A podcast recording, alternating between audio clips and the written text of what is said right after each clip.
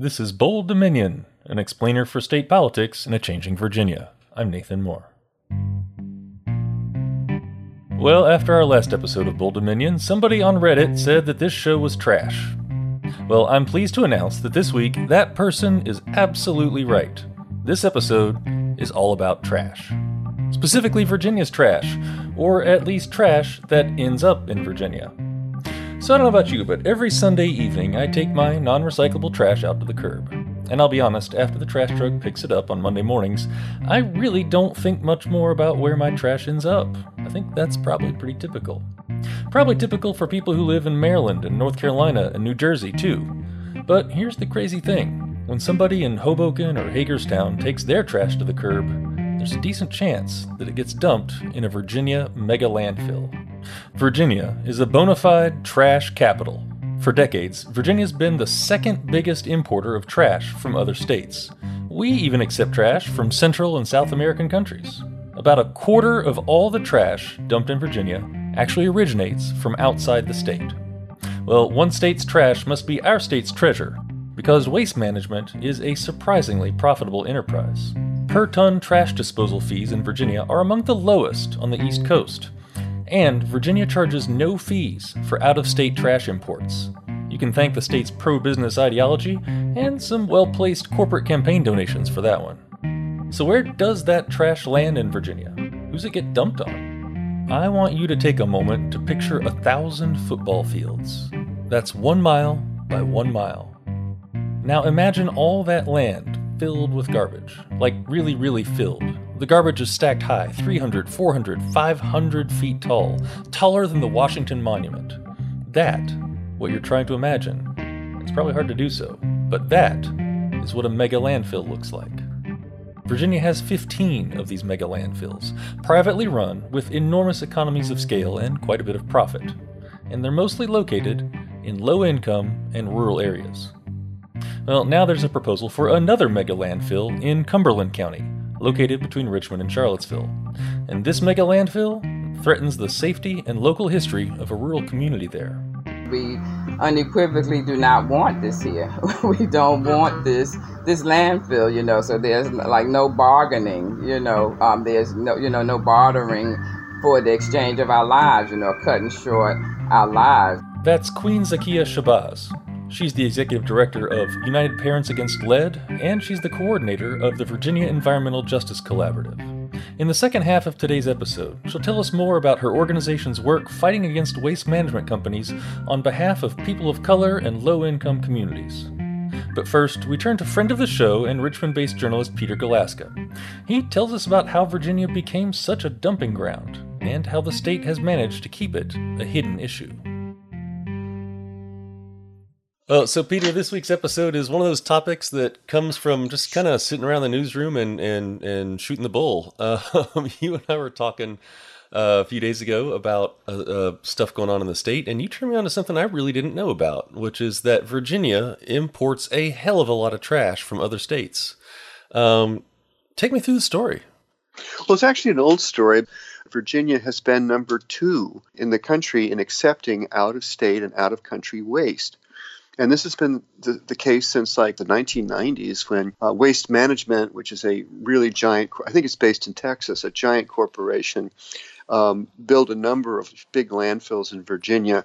Uh, the one up in Cumberland that's being proposed and opposed um, is owned by County Waste, which is another out-of-state big management company. I think they're they're based out of New York. Anyway, so it's really it really goes to show what's been simmering here for at least 20 years. Yeah. Let's let's back it up and, and talk about some of the history of, of trash in Virginia. There was a time when each city, municipality kind of had its own landfill somewhere, and it would just take the trash from the city and go dump it in the landfill. Mm-hmm. that has really been outsourced a lot in recent decades, and now you've got a much, much more centralized operation in Virginia. I think I read mm-hmm. that uh, there's really only seven mega landfills around the state, um, and and most municipalities, including Charlottesville and Albemarle, here where I live, there's no landfill here that gets shipped off to a mega landfill closer to you in Chesterfield. Right. Well, here's the deal: is that um, the, in the waste industry, which is a hugely profitable industry, um, you know, you have um, uh, been a great deal of consolidation um, you know, where you have big companies coming in and buying up little companies and landfills and putting it all together, or building a whole new landfill that they can operate in a profit-making way. Uh, in the late in the 1990s and early 2000s, from then on, a lot of the, these companies, especially waste management, were giving money to both uh, parties, and this is over a period of years. And what this did was, you know, fuel the the path for big, you know, out. It's not just to benefit Virginia, obviously. I mean, we're taking the biggest um, exporter of trash historically have been like places like New York City, New Jersey, Washington D.C., North Carolina, and what's interesting is that according to the Virginian pilot, uh, 24 states overall uh, trash to Virginia, including foreign countries such as Canada, Mexico, and a number from Central and South America. So you've got to ask a question: Why us? What do we get out of it? You know, Peter, that's my uh, my next question to you, really. But I want to kind of talk a little bit more about what the volume of trash is we're talking about. It's it's what five point eight million tons of trash per year. Yeah, I think the peak was uh, 7.7 million tons in 2004. Mm-hmm. And then in later years, it kind of hovered around 5.5, 5.3 million tons a year. Yeah. And there's been a recent spike. And one of the reasons the trash is here is that Virginia charges um, imported trash uh, senders among the lowest fees in the country. And it must be some mentality that we're the pro business state, you know? Being like the world's dump is not exactly the uh, Virginia for lovers, trash lovers, I don't think is quite the slogan and they're going for with that. um, but here we are. I mean, and, and that 5.5, 5.8 million tons of trash per year imported to Virginia. I was I was shocked. That's a, a, quarter of all the trash that ends up in Virginia. I mean, actual Virginians might generate mm-hmm. 15 or 16 million tons of trash, but imports are another five or six. That's a lot of garbage. Well, the other thing is of concern too, if you read the stories, is that um, you know a lot of times the laws do not require these companies to keep very detailed records of what they're accepting. Obviously, they can't accept certain hazardous chemicals and, and, and items, but you know, are they really sealed? Is, are there liners underneath to prevent it from leaching into the groundwater?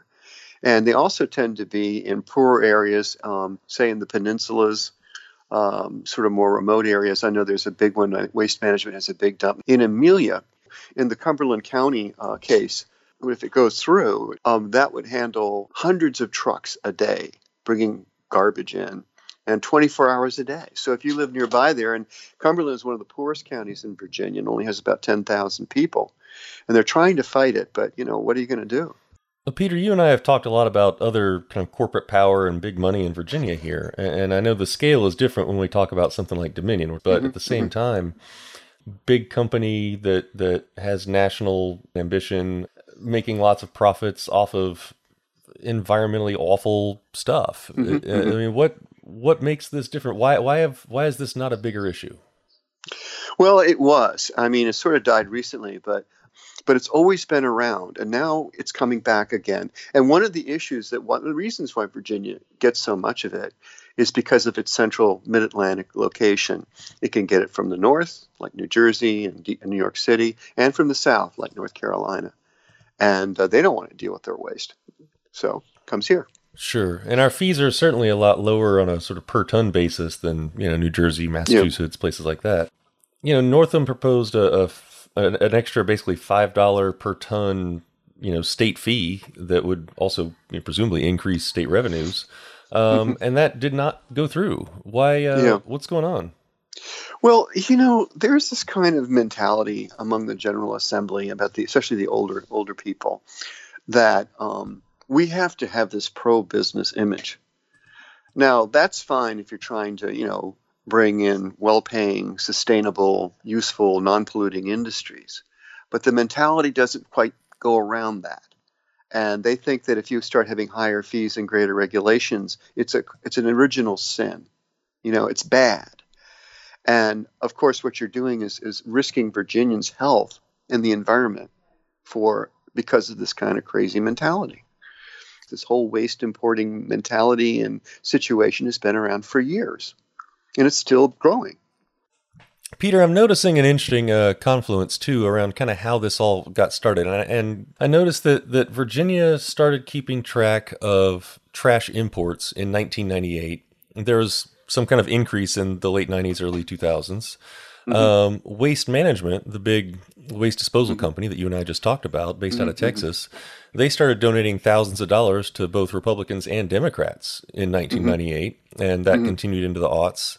Um, what what factors might have led to all of a sudden a lot more trash coming into Virginia around the turn of the millennium? I think it's sort of, sort of uh, corporate forces and market dynamics are probably great. You were, you know, responsible for this. What you had were, I remember back in the late seven, uh, 1970s and early 1980s, there were two big players generally in the waste business. One was Waste Management, and the other was Browning Ferris. They were you're really pushing this novel concept of the huge trash company, not your local county landfill. And and then they were they were really consolidating it. There was a mad buying spree uh, going around where these companies would go and pick up smaller ones, mom and pop operations, or local government run ones that the local governments didn't really want to have to bother with anymore. And these people would come and say, you know, we can do this much more efficiently and safely. And they had a lot of PR about it and they kind of grew into behemoths. And there was uh, money to be made in running a, a sort of a highly centralized um, operation. And you know, you could run several landfill, huge landfills more cheaply than a bunch of little scattered ones. And Virginia just bit, you know. I do want to ask about the uh, the proposed mega landfill in Cumberland County, but also the other seven that are in the state. I mean, how did the decisions get made about where these go? Well, I, what happens basically is, of course, the companies come in, start surveying land, and they, you know, write up proposals um, and send them to, you know, the planning department and the board of supervisors and things like that. Um, and they add some goodies, and there are some kinds of uh, cheap goodies. Let me see where I can find that. I know that in the Cumberland case, um, Green Ridge has come in and, and, wants to give, I think it's sixty thousand dollars to the county and get this, they they want to offer four thousand dollars for school band uniforms. Well, I'm sure the kids would like that. I mean, it's just like, yeah. I mean, there's a whole bunch of studies out there about the, the health effects of living near a landfill. So, you know, when we put these in places, somebody's going to suffer for it. You know, like you said, this was a bigger issue at one point back around 2000, 2004. um, politicians from both sides of the aisle, some of them, um, made noise about this. Have we just sort of gotten to a place where Virginia accepts it, doesn't think it's a, a big deal anymore? I don't, I don't quite understand how this fell off the radar. Well, it can get back on the radar. And here, just take the example, which is just just very recently, two or three, four years ago, about coal ash. Duke Energy down in, in North Carolina had a big uh, coal ash uh, retainment. This is the ash from coal that was burned to generate power. And some pipes broke. And so a great deal of, of uh, coal ash waste went into the Dan River and flowed northward into Virginia near Danville. And that raised a big outcry. And meantime, Dominion was trying to, uh, had a number of coal ash pits, um, like Bremo Bluffs on the James River and Chesapeake, and one up near on the Potomac and they just wanted to do the cheapo way of um, you know securing it because uh, they did want to dispose of it somehow, but they wanted to do it um, on a cheap way. And somehow the combination of the Dan River mess and people interested, like the Sierra Club and other, even like, you know, kayaking groups. And then this sort of coalition comes together and uh, of you know sports enthusiasts, environmentalists, people, municipal leaders, politicians, and now they forced they forced uh, Dominion to greatly tighten how they were going to um, handle the coal ash. So can something like this happen as far as garbage? I don't know. Could be. Problem is, usually something really bad has to happen first, which is really sad. I mean, what comes next with all this trash in Virginia? Well, first off, it's going to be really hard because obviously, as you've noted from the um, political payments and donations, um, it, they're pretty well entrenched. And um, you know, it's the same thing as Dominion. I mean, Clean Virginia, a um, progressive organization, is really trying to identify politicians in Virginia who do not take Dominion's money And I don't know, there, there, there's a number of examples where it's sort of come together. But as I say, this is a hidden issue. And um, and somehow high, being keeping a very low profile really helps these country, companies make money because they're still pulling in the garbage from Virginia, and a quarter of, of their total comes from out of state. And that's because other states don't want to deal with it, and Virginia is willing to accept it for very little. So you've got to get rid of that mentality. You know, like we, are going to sell ourselves because it's capitalism. that's great because we're a pro-business state. You know, um, you want that in some ways, but not in others. And this is obviously one way you don't want that. Peter Galuszka is a journalist based in the Richmond area. Stick around. In the second half of today's show, we'll talk with Queen Zakia Shabazz, the coordinator of the Virginia Environmental Justice Collaborative. You're listening to Bold Dominion, a state politics explainer for changing Virginia. Visit us online at bolddominion.org. Have a friend who's trying to get into state politics? Well, tell them about this show and then subscribe. Find us online in Apple Podcasts, Spotify, and wherever fine podcasts are served up. Hey, while you're there, go ahead and give us a five star review. We like those. Bold Dominion is a member of the Virginia Audio Collective, online at virginiaaudio.org. Check out all the podcasts from the collective, from science to history to music to community affairs. We amplify the voices of people in our community and help them tell stories that matter. You can listen and subscribe at virginiaaudio.org. So, earlier in the episode, we talked about Virginia's quiet business in trading trash for cash. But what do these pro business interests mean for the health and safety of Virginians living near mega landfills? Bold Dominion assistant producer Annie Parnell spoke with Queen Zakia Shabazz, who just wrote a piece about this in the Washington Post. She's the coordinator of the Virginia Environmental Justice Collaborative, which works to support the health of communities overburdened by pollution in Virginia. Could you give us some context for the term environmental justice for those of our listeners who might be unfamiliar with it? Environmental justice means um, fair treatment and engagement of uh, communities and the people that have the potential to be um, impacted by any kind of um, pollutant entities or you know any type of environmental harm. And we were successful in getting an environmental justice, an EJ bill passed in um, in 2020 that we're hoping that Virginia will, you know, will, will subscribe to and actually um, you know, start taking it seriously and not, um, you know, not putting our people at further risk in, in what we call um, environmental justice communities, fence line, front line communities, and sacrifice zone communities. Centering then in on Virginia, what are some of the ways that our waste disposal system in this state disproportionately affects low income communities and people of color? Well, first, uh, it, it always targets um, low income communities because it feels that um, that they won't have any, any, opposition, they won't have a voice, it won't, it won't have anyone to contest, won't have a fight. But um, it adds to the cumulative impacts of um, illnesses, uh, you know, that, that they're already faced with. So it exacerbates that when we talk about um, air quality and uh, COPD and the, the high rate of, of asthma uh, you know, in children and adults. And when we talk about, um, you know, our our water being contaminated, you know, our groundwater, you know, where else do we go for a source of water? So we're talking about our air, our water, and, and then our soil. You know, where do we um, plant plant our food to grow? And um, it's just that there's like no regard for what it does to the lives of the people living there um, just for a dollar. you know, it's like, mm-hmm. um, you know, profit over people. And so we've been trying to um, to point out how wrong that is, you know, and how to have the disregard, and also to give, um, uh, you know, the communities put the power back in the hands of the communities. You know that we're not just going to sit quietly by, you know, and let you harm us for for generations to come, because basically, you know, you're, you're killing us. Mm-hmm.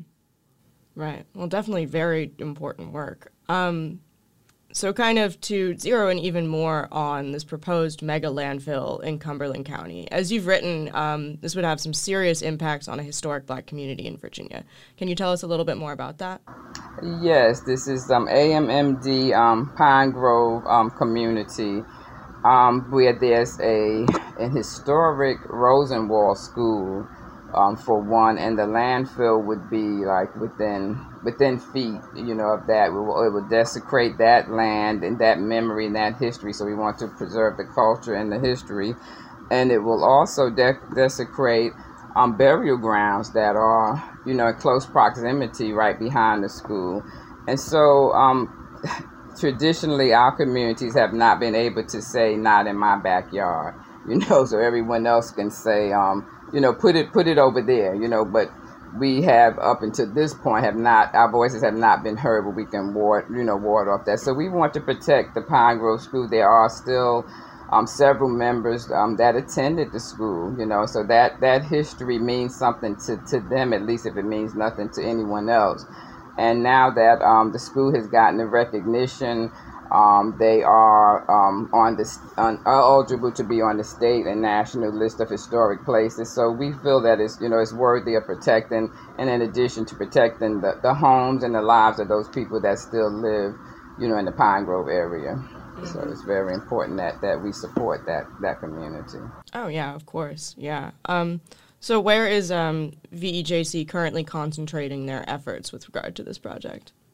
We are now helping to, um, we, we haven't talked with the Department of Transportation because there's um, talks about rerouting the highway, which will, mm-hmm. will go around the school, but it still doesn't, you know, doesn't alleviate all of the damage that will, that will be done. So we're, we're basically in a supportive mode um, and, and, and, and we are being guided by what the community wants to do. That's one thing, you know, we, we you know, it's community led. We don't go in and dictate. We're just more there to support. So we're supporting them in that effort. We're supporting them and, and not, not, um, bargaining with, um, Greenridge, but in saying we unequivocally do not want this here. we don't want mm-hmm. this, this landfill, you know, so there's like no bargaining, you know, um, there's no, you know, no bartering for the exchange of our lives, you know, cutting short our lives. And so we just we really um supporting them and saying we don't want the don't want the landfill placed there. Mm-hmm. So as we kind of touched on when we first started talking, um, in last year's state legislative session, the state of Virginia did pass the Virginia Environmental Justice Act, which makes it state policy to sort of prioritize environmental justice and these issues of environmental racism. So, what does that policy look like in practice? Well, it looks like um, DEQ, the Air Board, the Water Board, and them really hearing people when they have a, a, a listening session. You know, someone once said, um, you know, but they have a listening session, but they need to have hearing sessions. you know, so really hearing the people and, and, and taking into account what's said, but then acting upon it and and and letting that the people's voice weigh out on on whatever profit or whatever they may be paid by the the um, corporation, you know, that's that's applying for the permit, and then taking into account the cumulative impacts and how this will affect people's lives um, and livelihood um, and, and, and then property. And so um, we're wanting them to have to see to have an environmental justice lens through all the, throughout the, all the state agencies. And so we now have an interagency working group in place um, that's supposed to ensure that. Um, DEQ has hired a new environmental justice director, and we are in constant contact um, with her um, and just making sure that you know that that is taken seriously and that when they talk about environmental justice that they take into account for the natural the cultural the social economic and political components of a community. We're not just talking about um, you know the air and the water and the natural but all you know the cultural and historical um, aspects of a community as well have to be taken into consideration when we consider environmental justice and so we just want um, DEQ to, you know, to act like they have a clue and to really, really, you know, be serious about environmental justice. As you said earlier, we not just lip service, but um, we need to see it in action. And I think, you know, we, we were able to see that with the stopping of the Atlantic Coast Pipeline. We are now also um, in opposition to the Mountain Valley Pipeline. And so just um, keeping our, our, our communities um, together through strength and unity and standing, um, you know, as, as one solid wall, you know, against these um, polluting entities. Um, I, I think we'll continue to see some wins, and that's very important you know, in the state of Virginia, where um, you know we've had lots of lots and lots of disparities, especially in communities of color, you know, low income communities, indigenous communities, and um, you know, it's time now for um, you know, for us to have some um, some some racial equity, environmental justice, and Virginia has has shown good faith and um, you know, with us getting the act passed, but now you know it's time for the action. Would you say that there's a worry then that the Environmental Justice Act is lip service? Yeah, um, for me, you know, I'm, I'm always optimistic, but there's there is always that worry until I actually see it, especially coming off this last um, session, General Assembly session, when we didn't get any gusto, maybe because of you know everything was virtual and dealing with COVID, but um, many of our environmental justice bills did not get passed. So coming off of the success of getting the EJ Act passed, you know, we expected more, and, and that just didn't happen. So, um, you know, we are regrouping. Um, we have an EJ policy team that actually, um, you know, drafts the policy. And so we're, you know, we're looking for success, um, you know, as we go into this next session, even with the special session coming up and asking that environmental justice get the funding that it deserves, you know, so that we can um, continue to offer support to these communities, but real meaningful support by um, going into the communities and, and seeing, you know, what they're dealing with, um, hearing what they're dealing with. So we, we've created an environmental justice map, you know, for that purpose. We have the uh, EJ Council that has now um, started going into to those communities. So they actually need to see that you know we're dealing with people and not just not just numbers. You know, not just the statistics, but these are you know real lives that are being in, in, impacted and. Um, that these people sitting on the boards have the opportunity to make the right decision. The vote is in your hand. Think of it, you know, would you want this in, in your community? Would you want to be drinking water that's contaminated with lead or any of the other poisons and that's why we're so um, you know adamant against the landfills because what's what's being permitted you know who's checking that? There's still a lot a lot of work to be done. Virginia has made a good start but we want to hold them accountable and make sure that um, we continue on the path of ensuring that you know everyone really has environmental justice. Mm-hmm. so what are some of the priorities leading into the special session that's coming in august well, we gonna we want to build upon um, the EJ Act, make sure that the interagency working group are all um, adopting, you know, environmental justice. We still are again having talks with the EJ director to um, to bring her up to speed because she's coming from from Tennessee to bring her up to speed on uh, the um, mechanisms of environmental justice in you know in Virginia and, and just some of the issues that that we've been dealing with over the past years and again just um, standing with those communities pointing out the communities you know we have um, brown the brown grove community that's dealing with the wegmans distribution center. Um, so so so many communities around the state that have similar issues and just just bringing all those together putting them in front of um, deq putting them in front of the legislatures and saying okay here is um, you know we have an ej act let's you know let's implement what we have in place. You know let's let's use what we have we have the EJ Act, and as you've said, the VEJC has been trying to push the state to kind of act on that act. Are there any other um, further steps that you'd like to see the state take, or similar issues to the mega landfill? You, I know you mentioned the Wegmans Distribution Center. Yes, I would like um, to really see the state, um, you know, look upon, um, you know, environmental racism and and consider you know reparations, the payment of reparations, since a lot of these communities be intentionally be were were made into EJ communities intentionally, you know, through redlining and all of the other um, practices, you know, that were um, you know traditional to keep um, other people oppressed.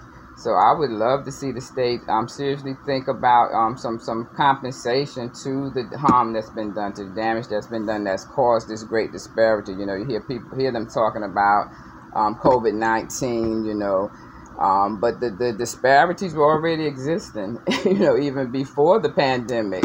Um, you know, there there was a whole lot of um, a, distance and in the you know just talk about wealth and generational wealth. So when you talk about environmental racism and how African Americans were systematically um, shut down and cut off from uh, from uh, obtaining uh, the generational wealth. So th- that, that's why that gap is there. So I, I really do seriously think that that needs that needs to be addressed. The state should seriously consider um, in all of these um, the rescue care and the different funds that they're getting. So put that towards environmental justice and make sure that it gets into the communities and not handled by someone outside the community where it has to trickle down and, and then the community is left in the same position or worse off. Just even talking about community control funds, just putting the power back into the hands of the community because we're suffering um, the disproportionate burnt brunt of the injustices. So why shouldn't we also be able to um, to to be funded to to remedy the to remedy the problems. And so I, I would definitely say um, we need to be talking about some forms of, um, of reparations to people that have lived and died in environmental justice communities. Queen Zakia Shabazz is the coordinator of the Virginia Environmental Justice Collaborative, a statewide coalition addressing environmental justice concerns. Thanks to her and also to journalist Peter Galuszka for joining us this week. My name's Nathan Moore, and I'm the host of Bold Dominion. Huge thanks, as always, to our producers this week Annie Parnell and Katherine Hanson, who also edited this week's show. Find us online at bolddominion.org. And don't forget to subscribe, it's just a click away.